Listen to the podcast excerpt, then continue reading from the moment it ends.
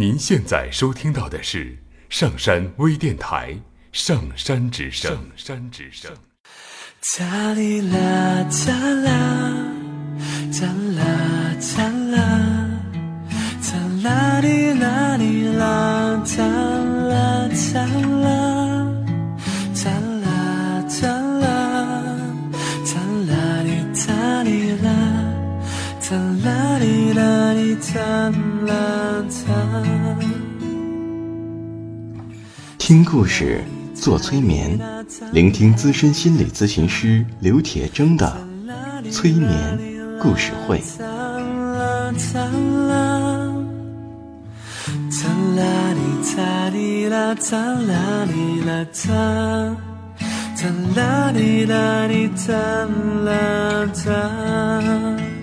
你会听到许多许多的故事，别人的故事，你也一定会听到自己的故事，因为我们每个人都可能有一部分被冻结在那里，所以我们的这些故事说不定会钻进你的潜意识，帮助你解冻。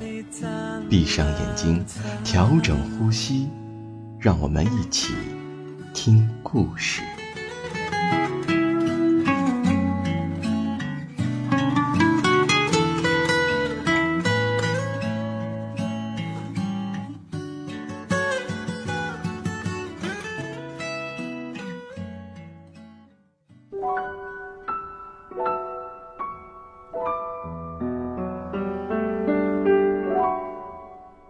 欢迎收听今天的催眠故事会，我是铁铮。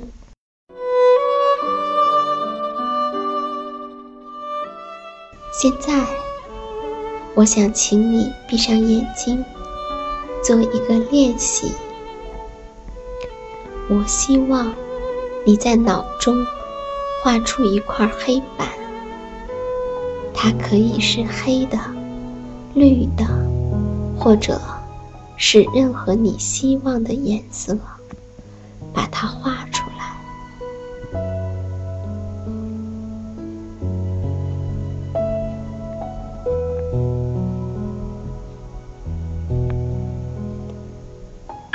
它有一个粉笔盘，装着粉笔，还有黑板擦。现在。拿起一支粉笔，在黑板上画一个圆儿。对，现在在圆儿里写上字母 A。现在从圆儿里把字母 A 擦掉，但不要擦掉圆儿。对。现在，请擦掉圆儿，非常好。今天，我们来听一个伐木人的故事。很久以前，村子里住着一位伐木人和他的妻子。伐木人每天到树林里砍柴。再把砍下的柴拿到村子里去卖，从拂晓干到黄昏。但是，不管他怎么样努力、辛苦的干活，也无法过上好日子。他白天辛苦赚来的钱，只够全家人吃上一顿晚餐。日子一天天的过去，老人的两个儿子慢慢的长大成人，成为他身边的助手。这样，他们父子三人每天就能砍上三倍的柴，挣上三倍的钱。但是，因为吃的饭。也多了三倍，因此，伐木人家里的境况并没有好多少。于是，他的两个儿子出了远门，去寻找自己的幸福。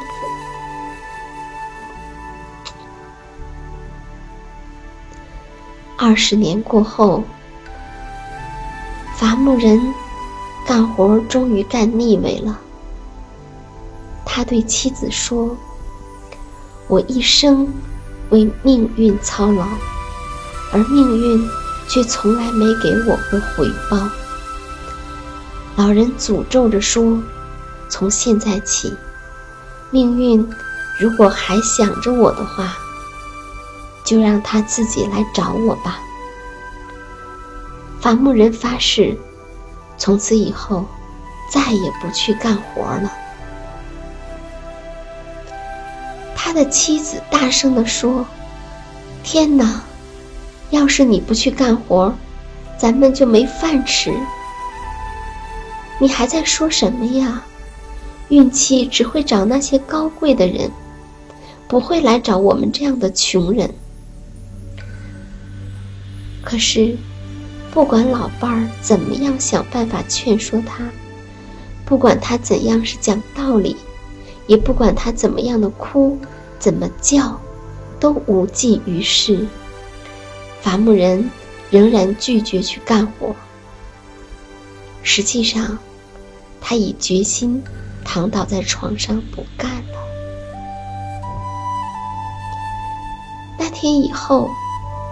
有一位陌生人来敲门，说要用一下他的骡子。陌生人解释说，他在树林里有些事情要做，并说他注意到老头的骡子正闲着没事儿干。于是，老伐木人一口答应了下来。他仍旧懒散地躺在床上。只是简单的交代了陌生人要喂好他的牲口。陌生人牵着骡子走进了森林的深处。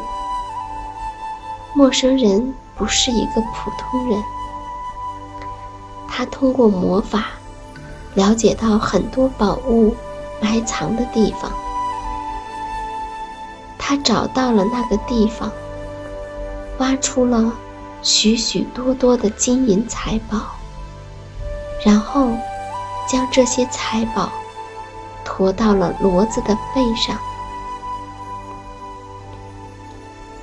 正当他心满意足的准备拉着这些财宝离开的时候，有一队士兵正朝着这条路上走来。陌生人很害怕。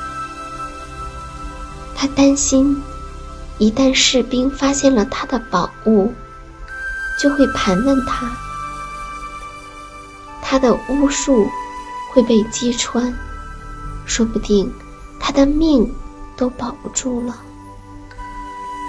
陌生人于是钻进了林子深处，从此再也没人看见过他。也再没有人谈起过他。士兵们继续走着他们的路，并没有发现什么异常情况，而两头骡子也在林子里静静地等待着。又过了许多钟头，骡子上了路，沿着多少年来与伐木人。一起走过的小路，往回家的路上走去。骡子走到家时，老妇人看到了他们那可怜的模样。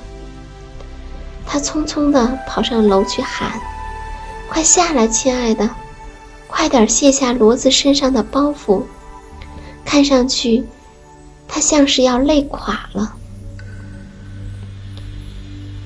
老伐木人打着哈欠，在床上翻了个身，回答说：“我不是对你说了吗？我再也不干了。”可怜的老太婆又匆匆地跑下了楼。想了一秒钟后，跑到厨房去拿了把菜刀，又跑到骡子那儿，用刀向骡子背上的带子砍去，以减轻骡子身上的重负。刹那间，黄金和珠宝倾泻出来，在阳光下闪闪发光。哇，金子！宝石，老太婆惊奇地大叫了起来。于是，老头儿也跑出来，惊愕地瞪大了眼睛，凝视着那散落在他院中的财宝。